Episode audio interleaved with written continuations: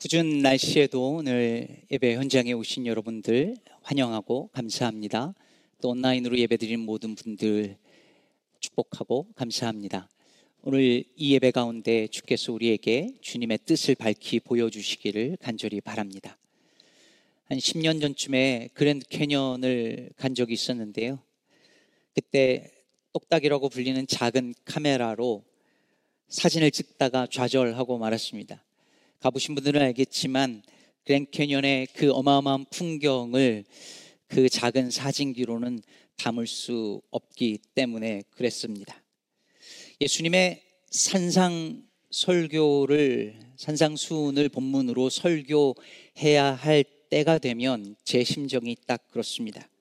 제 능력으로는 산상수훈에 담긴 그 큰 뜻을 다 이해할 수도 없을 뿐더러 제대로 그것을 보여줄 수 없기 때문입니다. 마치 제 힘으로 다 오를 수 없는 높은 산에 중턱, 아니 초입부 정도 오르고 나서 제가 경험한 산 이야기를 할 수밖에 없는 그런 심정입니다. 주께서 저를 불쌍히 여기시고 주님의 뜻을 저희에게 밝히 보여주시기를 빌 뿐입니다. 마태복음 5장 7 에서 7장까지를 우리가 예수님의 산상 설교 혹은 산상 수훈이라고 부르는데요. 오늘 본문은 그 산상 수훈의 서두에 해당하는 말씀, 즉 팔복에 관한 말씀입니다. 그런데 이 5장에서 7장에 이르는 팔복과 산상수훈 전체를 이해하기 위해서는 이 설교가 시작되어지는 그 배경이라 할 수 있는 마태복음 5장 1절에서 2절을 잘 주목해서 살펴보아야 합니다. 왜냐하면 1, 2절을 어떻게 해석하느냐에 따라서 산상수훈 전체를 이해하는 데 있어서 많은 것이 달라지기 때문입니다. 1절과 2절을 우리 한번 다시 한번 보실까요? 예수께서 무리를 보시고 산에 올라가 앉으시니 제자들이 나온지라 입을 열어 가르쳐 이르시되 자 머릿속으로 한번 그림을 그려 보시죠. 예수님을 만나려고 수많은 사람들이 몰려왔습니다. 오늘 본문이 5장이고 4장에 보면 각 지역에서 사람들이 예수님의 어, 기적과 병 고치는 것들을 보려고 막 몰려들었다는 이야기가 나오잖아요. 그래 몰려들었습니다. 그러자 예수님께서 그 무리를 보시고 산으로 올라가서 적당한 자리를 잡으시고 앉으신 거죠. 그러자 제자들이 예수님 앞으로 나왔다 이렇게 말을 하고 있습니다. 그리고 예수님은 입을 열어 가르치기 시작하셨습니다. 그렇다면 예수님의 이 가르침을 들었던 주 대상은 누구였을까요? 이 질문이 산상수훈을 이해하는 첫 번째 중요한 키입니다. 제가 세가족 멤버십 과정 할 때마다 이 이야기를 해서 멤버십 과정 하신 분들은 기억하시리라 생각하는데요. 우리는 가끔 그런 질문 하잖아요. 아니, 예수님 시절에는 이런 마이크로폰도 없, 없었는데 예수님이 설교할 때 막 수천 명 모여 있고 오병이었때는 남자만 5천 명이고 뭐 여자들까지 애들까지 다 치면 만 명, 이만 명이 됐을 거라는데 예수님이 육성으로 설교하는 걸 그 사람들 다 어떻게 들었을까 이런 질문 하거나 듣잖아요. 그러면 제가 어릴 때 목사님들은 이렇게 설명하셨습니다. 갈릴리에 가면 갈릴리 호수에서 쫙 불어오는 바람이 예수님이 설교하시던 뒤에 언덕에 그 야외 공연장처럼 이 울림이 돼가지고 다 들었다는 거예요. 그땐 그런 줄 알았는데 제가 이스라엘 가서 해보니까 안 되더라고요. 그런 효과가 없는 건 아니지만 아무리 그래도 5천 명, 만 명이 그거를 들을 수 있는 건 불가능했습니다. 그럼 어떻게 했을까요? 누가 예수님의 이 가르침을 들었을까요? 간단하죠. 제가 마이크 빼고 설교하면 저 뒤에 있는 분들은 잘 못 듣는 거예요. 앞자리에 앉은, 앉은 사람만 듣는 겁니다. 당연히 예수님도 예수님의 설교도 그랬을 것입니다.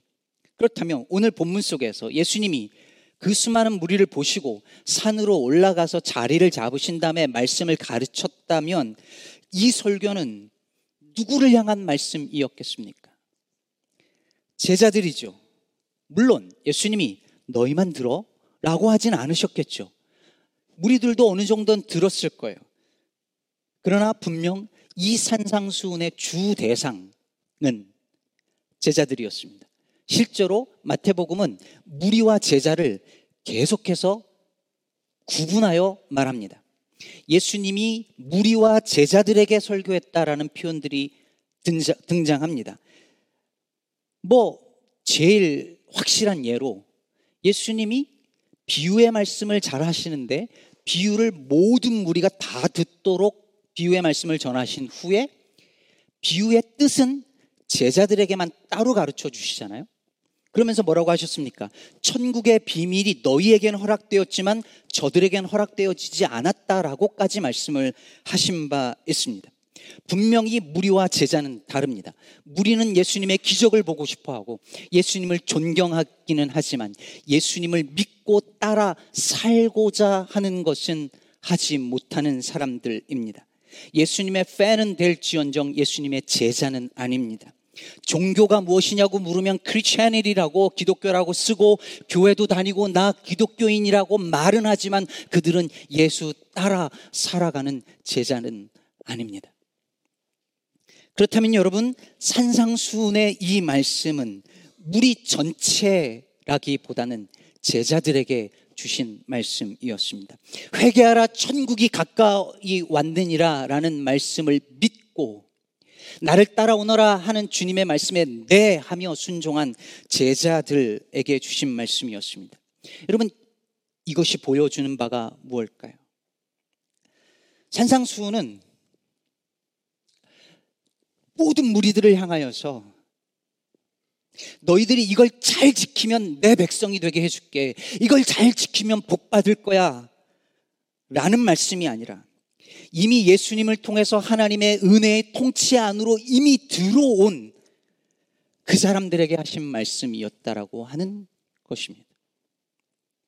바로 여기에 팔복을 이해하는 중요한 키가 있습니다. 팔복은 이렇게 시작하죠. 심령이 가난한 자는 복이 있나니 천국이 저희 것이며 애통하는 자는 복이 있나니 저희가 위로를 받을 것이며 근데 여러분 이 말씀을 우리는 흔히 이렇게 하면 이런 복을 받을 것이다 라는 식으로 이해를 합니다. 심령이 가난해지면 애통하면 온유해지면 그러면 천국을 받게 되고 이러저러한 복을 받을 것이라고 그렇게 생각합니다. 그러면 무슨 일이 일어나는지 아시겠습니까? 복 받기 위한 조건, 복 받기 위한 자격을 이야기한 말씀이 됩니다. 그럼 예수님은 무슨 필요가 있을까요? 예수님은 지금 이렇게 하면 이런 복을 받는다라고 복 받기 위한 조건이나 자격을 얘기하는 게 아닙니다. 그들에게 이미 복이 임했다고. 당신들은 복 있는 사람이라고 지금 선언해주고 계신 것입니다. 가난한 자가 복이 있다는 말은 천국에 들어가려면 가난해져야 된다고 하는 말씀이 아닙니다. 애통하는 자가 복이 있다는 말씀은 위로받기 위해서 더욱더 슬퍼하고 애통해야 된다는 말이 아닙니다. 이렇게 되면 또 하나의 율법이 되는 거죠. 이걸 하면 이걸 줄게. 율법적이죠. 그게 아니라 주님은 지금 아파하고 눈물 흘리고 고통 속에 부르짖고 있는 그들을 향하여 두려워하지 말라. 너희에게 복이 있다. 너희가 위로를 받을 것이다. 라고 선언하고 계십니다. 여러분, 그러니까 복음인 거예요. 뭘 더 열심히 해서 이 복을 얻어낼 수 있다면 그게 무슨 복이에요? 내가 노력해서 쟁취할 수 있다면 그게 무슨 복입니까? 복은 선물이잖아요. 내게 자격이 없는데 그런 조건이 없는데 주시는 거잖아요. 그러니 복이죠. 복음은 좋은 소식이지 좋은 충고가 아니라고 어느 신학자가 말했습니다. 그렇지요. 만약에 이것이 좋은 충고라면 이렇게 살아가라고 그래야 복 받는다고 하는 말씀이 되니까요. 팔복이 복 받기 위한 조건이나 자격 혹은 윤리적 가르침이 아니라고 하는 점은 특히 제 생각에는 5절을 생각을 해보면 잘 알 수 있습니다. 5절을 보면 온유한 자는 복이 있나니 그들이 땅을 기업으로 받을 것이며 라고 말합니다. 여러분 여기서 온유하다는 게 뭘까요? 여러분 제가 그 어, 중국 제천 시골 출신이잖아요. 어, 그리고 신학교도 대전에서 나왔어요. 지방에서 나왔습니다. 그래서 저는 늘 이렇게 목마름이 있었어요. 그 서울이나 수도권에서 열리는 좋은 세미나들 이런 것을 너무 가고 싶어서 대전에서 서울로 굉장히 자주 다녔습니다. 문화적으로 이렇게 좀 어, 대전이나 이런 쪽이 떨어지니까요. 근데 그런 세미나들이 주로 서울이나 수도권의 큰 교회에서 열렸거든요. 그런데 제가 큰 교회 그래서 세미나에 참석을 해보면 그래서 그 참석해서 늘 느낀 게 있어요. 그게 뭐냐면 큰 교회에서 본 그 서울이나 강남에 이렇게 또 강북에도 유명한 큰 교회들 있잖아요. 거기 가면요. 교인들이 그렇게 나이스해요. 젠틀하고요. 말도 얼마나 교양 있는지요. 나긋나긋하고요. 친절하고요. 말투부터 달라요. 형제님 어서 오세요. 아, 우리 게 처음 오셨어요. 예, 뭐 불편한 거 있으면 얘기하세요. 얘기하는데 막 이렇게 녹을 것 같아요. 야, 이 서울 교인들은 진짜 이렇게 벌써 말투부터 다르구나. 제가 이렇게 촌에서 온 게 막 이렇게 그 금방 딱 티가 날 것 같은 그런 식으로 말을 하는 거예요. 나중에 알았어요. 계속 다니다 보니까 그게 서울이나 수도권에 있는 특히 강남에 있는 요즘 같으면 분당이나 수도권에 있는 큰 교회의 성도들 중상권 이상의 배운 지식인들 크리스찬들의 문화적인 현상이라고 하는 걸 깨달았습니다. 이게 뭔지 모르시는 분들은 다음에 한국 가가지고 가보시면 알 겁니다. 여러분 국어 사전에 보니까 온유하다라는 말의 뜻을 성격이나 태도가 온화하고 부드럽다라고 정의합니다. 그러니까 실제로 우리는 온유하다라는 말을 저 사람은 뭐가 나지 않고 말도 참 부드럽게 할 때 온유하다고 저 사람 성격이 온유해 이렇게 말하죠 말하잖아요. 겸손하고 교양 있는 사람 보고 온유하다라고 말하기도 합니다. 그렇다면 이게 온유하다라고 한다면 그건 제가 그 강남 그 큰 교회에서 본 교양이 넘치는 중산층 지식인 그리스도인을 가리키는 말이죠. 그런데 여러분 성경에서 예수님이 제자로 부르신 그 밑바닥 인생들이 정말 그렇게 온유했을까요? 그 어부자비들이 그렇게 말투가 젠틀하고 온유하고 온화했을까요? 아니잖아요. 그렇게 따지면 가장 온유한 사람들은 그 당시의 종교 지도자들 바리새인들이었을 것입니다. 하지만 성경에서 온유한 사람들은 그런 사람들을 가리키는 말이 아니었습니다. 다 설명할 수 없지만 구약적인 배경에서 볼 때 온유한 사람들은 땅을 빼앗긴 사람들을 가리키는 단어였습니다. 땅을 빼앗겨서 가난한 사람들. 땅을 빼앗겼는데 내 땅을 빼앗겼는데 그것을 찾아올 아무런 힘도 없는 그 사람들. 그 사람들을 가리켜 온유하다 했습니다. 그래서 시편 37편 11절은 이들을 향하여 이런 약속의 말씀을 주셨습니다. 그러나 온유한 자들은 땅을 차지하며 풍성한 화평으로 즐거워하리로다. 아마 예수님은 이 말씀을 기억하셨을 거예요. 땅을 빼앗겼으나 내 힘으로 되찾아 올 수 없어서 절망하며 애통하는 그들에게 땅이 주어집니다. 그러니까 복이죠. 내 힘으로 내 돈으로 사올 수 있으면 그게 무슨 복입니까? 할 수 없는데 능력이 없는데 그 땅이 주어집니다. 하나님 나라의 그 땅이 그들에게 주어집니다. 그러니 복이죠. 그러니 땅을 차지하기 위해서 하나님 나라의 땅을 받기 위해서 너희는 온유한 성품을 가지라는 그런 얘기가 아닙니다. 땅을 빼앗긴 채 아파하는 그들에게 애통하며 울부짖는 그들에게 주님께서 다가가셔서 괜찮다. 너희에게 복이 있다. 너희 힘으로 얻어낼 수 없는 그 땅이 그 하나님의 땅이 너희에게 기업으로 주어질 것이다.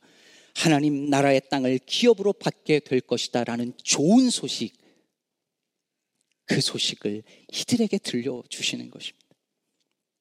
그러므로 여러분 생각해 보십시오. 팔복의 말씀은 누구에게나 적용되어지는 어떤 윤리적 교훈이 아닙니다.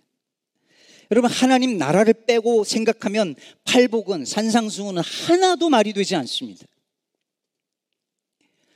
어떻게 가난한 자가 복이 있습니까? 어떻게 슬퍼하는 자가 복이 있습니까? 이 팔복의 말씀을 하나님 나라의 왕이신 예수님이 지금 선언하고 있다라고 하는 사실을 예수님을 빼고 생각하면 이것은 그냥 좋은 교훈이나 충고일지언정 복음은 될 수 없죠.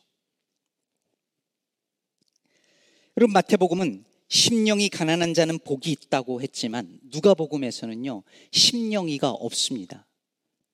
다시 말해 그냥 가난한 자가 복이 있다고 예수님이 말씀하십니다. 그리고 거의 대부분의 학자들은 마태복음보다 누가복음에 쓰여진 말씀이 예수님이 원래 하신 말씀이었을 것이라고 봅니다. 심지어 누가복음에서는 가난한 자가 복이 있다라고 말씀하시고 나서 부요한 자는 화가 있다라고 말씀하기까지 하십니다. 여러분 이게 이해가 되십니까? 마음으로 받아들여지시나요? 저는 찢어지게 가난한 적은 없지만 가난이 뭔지에 대해서는 어느 정도 느낌상 알고 있습니다. 가난하다는 건 어느 날 제 집을 빼앗기는 것이었고 제 방이 사라지는 것이었습니다. 그걸 복 있다라고 아무도 말하지 않습니다. 우리는 부자와 부자들을 보고 별 걱정 없이 잘 사는 사람을 보고 저 사람은 복도 많아 이렇게 말하죠. 가난한 사람을 보고 복되다 말하지 않고 지질이 복도 없어 이렇게 말합니다. 그게 이 세상에서 맞는 말이잖아요. 근데 예수님이 이걸 뒤집잖아요. 정반대 이야기를 하죠. 하나님의 나라를 빼면 이 이야기를 하시는 예수님을 빼고 나면 이 말은 하나도 말이 되지 않습니다. 넌센스입니다. 하나님의 나라는 질서가 reversed, 뒤집어지는 세상이니까 이 말씀이 진리가 됩니다. 여러분, 왜 예수님이 부자가 화가 있다고 하셨을까요? 그 이유를 예수님 누가복음에서 명확하게 말씀하신 바 있습니다. 누가복음 6장 24절 보면 그러나 화 있을진저 너희 부요한 자여 너희는 너희의 위로를 이미 받았도다. 바로 이것 때문이었습니다. 부자는 부자가 복 있는 것이 부자가 복 있는 것이 아니라 화 있는 이유는 하나님만이 주실 수 있는 위로를 이미 돈으로부터 받았기 때문입니다. 하나님만이 주실 수 있는 위로와 평안을 이미 다른 것으로 다 받아버렸기 때문입니다. 그러니 하나님이 필요 없지요. 그가 가진 부가, 그가 가진 삶의 평안함이 하나님을 바라볼 수 없겠습니다. 그러니 화로다. 여러분 이건 물질적 가난만 아니라 심령의 가난함도 마찬가지입니다. 이걸 잘 보여주는 것이 부자와 세리가 성전에 올라가서 기도하던 그 장면입니다. 세리는 돈이 많았겠지요. 그런데 여러분 바리새인이 뭐라고 기도합니까? 하나님 나는 남의 것을 훔치지도 않았고 불의를 저지르지도 않았고 11조도 꼬박꼬박 했고 난 저 세리와 같지 않음을 감사합니다라고 말합니다. 이 부자는 아, 이 바리새인은 내세울 것이 많았습니다. 심령이 가난하지 않았습니다. 그러나 세리는 가슴을 치며 기도합니다. 하나님, 나를 불쌍히 여기십시오. 제가 죄인입니다. 이 세리가 바로 심령이 가난한 자였습니다. 애통하는 자였습니다. 그리고 그가 복 있는 사람이었습니다. 함석헌 선생님은 눈에 눈물이 고이면 그 렌즈를 통해서 하늘나라가 보인다고 했습니다. 애통하며 흘리는 그 눈물을 통해서만이 볼 수 있는 하나님의 나라, 그 다른 세계가 있다는 말입니다. 우리는 눈물도 없고 슬픔도 없는 사람을 향하여서 복있다 할지 모르겠지만 그들이 볼 수 없는 세계가 있기에 눈에 눈물 어린 그래서 하늘나라를 볼 수 있는 그 사람이 복되다 말씀하십니다. 헬리나 우엔이 팔복에 대해서 쓴 글을 읽었는데요. 거기서 헬리나 우엔이 이런 말을 합니다. 예수님은 그럼 잘 들어보세요. 예수님은 가난한 자가 복이 있다고 하셨지 가난한 자가 가난한 자를 돌보아 주는 자가 복이 있나니 이렇게 말씀하지 않았다는 거예요. 애통하는 자가 복이 있다고 하셨지 애통하는 자를 위로해 주는 자가 복이 있다고 하지 않으셨다는 거예요. 그러면 저는 이, 이 글이 팔복의 핵심을 건드렸다고 생각합니다. 우리는 가난한 자가 복이 있다는 그것이 물질적이든 영적이든 이 말씀을 받아들이기가 힘듭니다. 그래서 적어도 우리는 가난한 자를 돌볼 수 있을 정도의 복음 받고 싶어 해요. 가난한 자가 복이 있다라고 말씀하신 그 주님의 말씀을 받아들이긴 너무 버겁고 가난한 자를 돌봐줄 수 있을 정도의 부와 재력과 위치 정도는 갖는 그런 복 받고 싶어 하는 게 우리의 마음 아닌가요? 애통하는 자가 받는 복 그거 말고 애통하는 자를 돌보아주고 도와주는 그런 복 받고 싶어 하는 거예요. 근데 성경은 예수님은 분명하게 가난한 자를 도와주고 애통하는 자를 위로해 주는 자가 복이 있나니라고 말씀한 적이 없으시다는 거예요. 우리는 돈, 발, 돈 많이 벌고 성공도 하고 사회적인 위치도 어느 정도 차지해서 세상이 부러워하는 그 복도 받고 그 다음에 그걸 가지고 남도 도와주면서 선한 일도 하면서 그렇게 살아가는 복도 받고 싶어 합니다. 그래서 저는 요즘 유행하는 선한 영향력이라는 말이 목에 가시처럼 잘 넘어가지 않습니다. 옛날에는 이 말을 어, 성공한 크리스찬 들이 사용하더니 요즘에는 연예인들이 나와서 선한 영향력 이런 얘기를 많이 하더라고요. 근데 가만히 보면 이 말을 누가 쓰나요? 성공한 사람들이. 어느 정도 위치에 오른 사람들이 쓰죠. 우리는 물질적으로 혹은 영적으로 가난하고 애통하고 내 것을 빼앗겨서 아파하지만 그것을 찾아올 수 없는 그 사람에게 하나님께서 선언해 주시는 너희는 복이 있다 이런 것 말고 그렇게 아무 힘도 없고 주저앉아서 울고 있는 사람들에게 선한 영향력 정도는 끼칠 수 있는 그런 사회적 위치와 부를 가지고 있는 그런 복 받고 싶어 합니다. 언젠가 김군주 교수님이 말씀하신 것을 정확한 워딩은 생각이 안 났지만 그런 말씀을 하시더라고요. 성경은 성경은 분명히 하나님의 나라의 비전을 어떻게 보여주냐면 사자와 어린 양이 함께 뛰어노는 노는 세상이라고 이야기하고 있고 그게 하나님의 나라라고 이야기를 하고 있는데 우리는 어떻게 생각을 하냐면 내 자식이 우리 자녀가 공부 잘하고 건강하고 사회적으로 성공도 하고 그리고 교회도 잘 다녀서 양들을 잘 섬기는 사자가 되었으면 좋겠다고 생각한다는 거예요.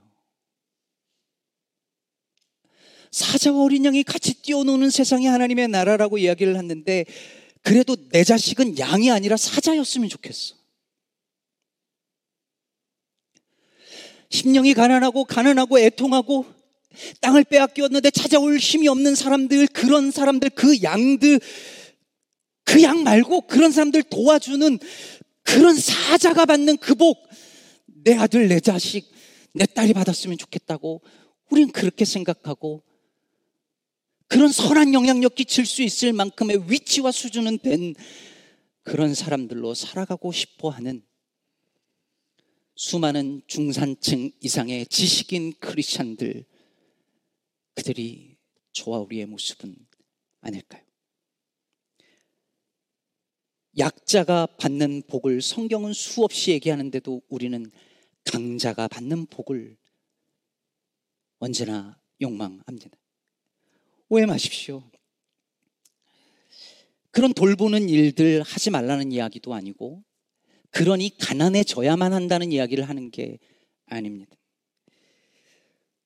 예수를 믿고 따르겠다라고 하는 우리가 도대체 뭘 욕망하고 사는지, 어떤 복 받고 싶어 하는 건지 정직하게 들여다 보자는 것입니다. 양을 잘 섬기는 사자쯤은 되고 싶어 하는 그런 복을 기다리는 이들은 이 팔복의 말씀이 이해도 안 되고 받아들여지지도 않습니다. 그래서 사람들은 이 팔복의 말씀을 일종의 도덕적인 교훈으로 해석하거나 이런 복을 받기 위한 조건이나 자격쯤으로 해석해 버립니다. 그래서 어떻게 하냐면 심령이 가난하다는 것은 겸손한 마음의 태도쯤으로 이해를 해서 천국에 가고 하나님 나라가 가려면 더 겸손한 태도를 가져야 된다고 얘기하고 온유한 성품을 가져야 된다라고 해석을 합니다. 하나님이 주시는 그 복, 정말 가난한 자들에게 힘없는 자들에게 복되도다 그대들은 하는 그 선언을 우리가 받았음에도 불구하고 그 복을 온전히 믿지 못하고 온전히 만족하지 못하기에 다른 복을 기대하거나 어떤 것을 해서 하나님이 주신 복을 받고야 말겠다는 것이 우리의 마음 아니냐는 것입니다. 여러분 오늘 마태복음에서 예수님이 산 위에 오르셔서 이 말씀을 전했다라고 마태가 강조하는 것은 우연이 아닙니다. 누가복음에서는 산에서 했다고 하지 않으시거든요. 마태는 산에서 설교했다는 걸 강조하지요. 왜 그럴까요? 마태복음 묵상을 하고 계신 분들은 알겠지만 마태복음은 계속해서 예수님을 볼 때 누군가를 떠올리게끔 글을 씁니다. 누구입니까? 모세입니다. 마태복음은 예수님을 모세와 같은 분, 아니, 모세보다 위대한 분으로 소개하고 있고, 그게 마태복음의 핵심 메시지 중에 하나입니다. 그렇다면 예수님이 지금 산에 오르셔서 설교를 하셨다라고 하는 것은 뭘 떠오르게 하는 것입니까? 모세가 신의 산에 올라 율법을 받고 그 율법을 백성들에게 준 그 사건을 떠오르게 만듭니다. 즉, 예수님이 아니 모세보다 크신 예수님이 산에 올라 주님의 말씀을 제자들에게 주시며 새 나라의 새 언약의 말씀을 주시는 것이죠. 근데 여러분, 하나님께서 모세를 불러서 신의 산에서 그 율법을 주실 때 하나님은 너희가 이 율법을 지키면 내가 애굽의 압지에서 너희들을 구원해 줄게 하지 않으셨습니다. 우리는 흔히 율법은 이걸 지켜야 내가 너희를 구원해 줄게라는 것으로 우린 오해하지만 사실은 그 율법도 하나님이 그들을 먼저 구원해내시고 즉 은혜가 먼저였고 그 은혜 받은 이들에게 그 복 받은 이들에게 너희들이 하나님 나라 백성으로 새 나라 새 시대의 백성으로 살기 위해서는 어떻게 살아야 되는지 새 나라에 합당한 법을 보여주신 것이 율법이었습니다. 마찬가지로 산상 설교는 이렇게 하면 내가 너희들을 구원해 줄게 이렇게 하면 내가 너희들을 복 줄게 하나님 나라 백성으로 내가 너희들을 구원해 줄게 하는 말씀이 아니라 은혜가 먼저였습니다. 자격 없고 조건 없는 그들에게 너희가 복 있다. 선언해 주신 은혜가 먼저였습니다. 그리고 그 은혜의 그 복에 합당한 새 나라 백성으로 어떻게 살아야 하는지를 보여주는 것이 산상수훈의 나머지 말씀인 것입니다. 그러므로 사랑하는 여러분, 자격 없는 우리에게 복되도다 그대들은 선언해 주시는 이 은혜의 복음을 믿으시기를 바랍니다. 이걸 온전히 믿지 못하니까 다른 복을 자꾸 찾아 헤매거나 이미 내게 주어진 희 어마어마한 복을 기뻐하고 감사할 줄 모르게 되는 것입니다. 핍박을 당해도 기뻐하고 즐거워할 이유는 하늘나라가 저와 여러분의 것이기 때문입니다. 이걸 모르면 믿음의 의무와 율법적인 신앙만 남습니다. 폴 틸리라는 신학자가 말했습니다. 당신이 받아들여졌다는 것을 받아들이라. 하나님이 저와 여러분을 받으셨습니다. 이것이 복입니다. 더 나은, 더 나은 복은 어디에도 없습니다. 그런 이 복을 오늘 삶의 자리에서 기뻐하며 감사하며 누리며 살아가는 저와 여러분 되기를 간절히 축복합니다.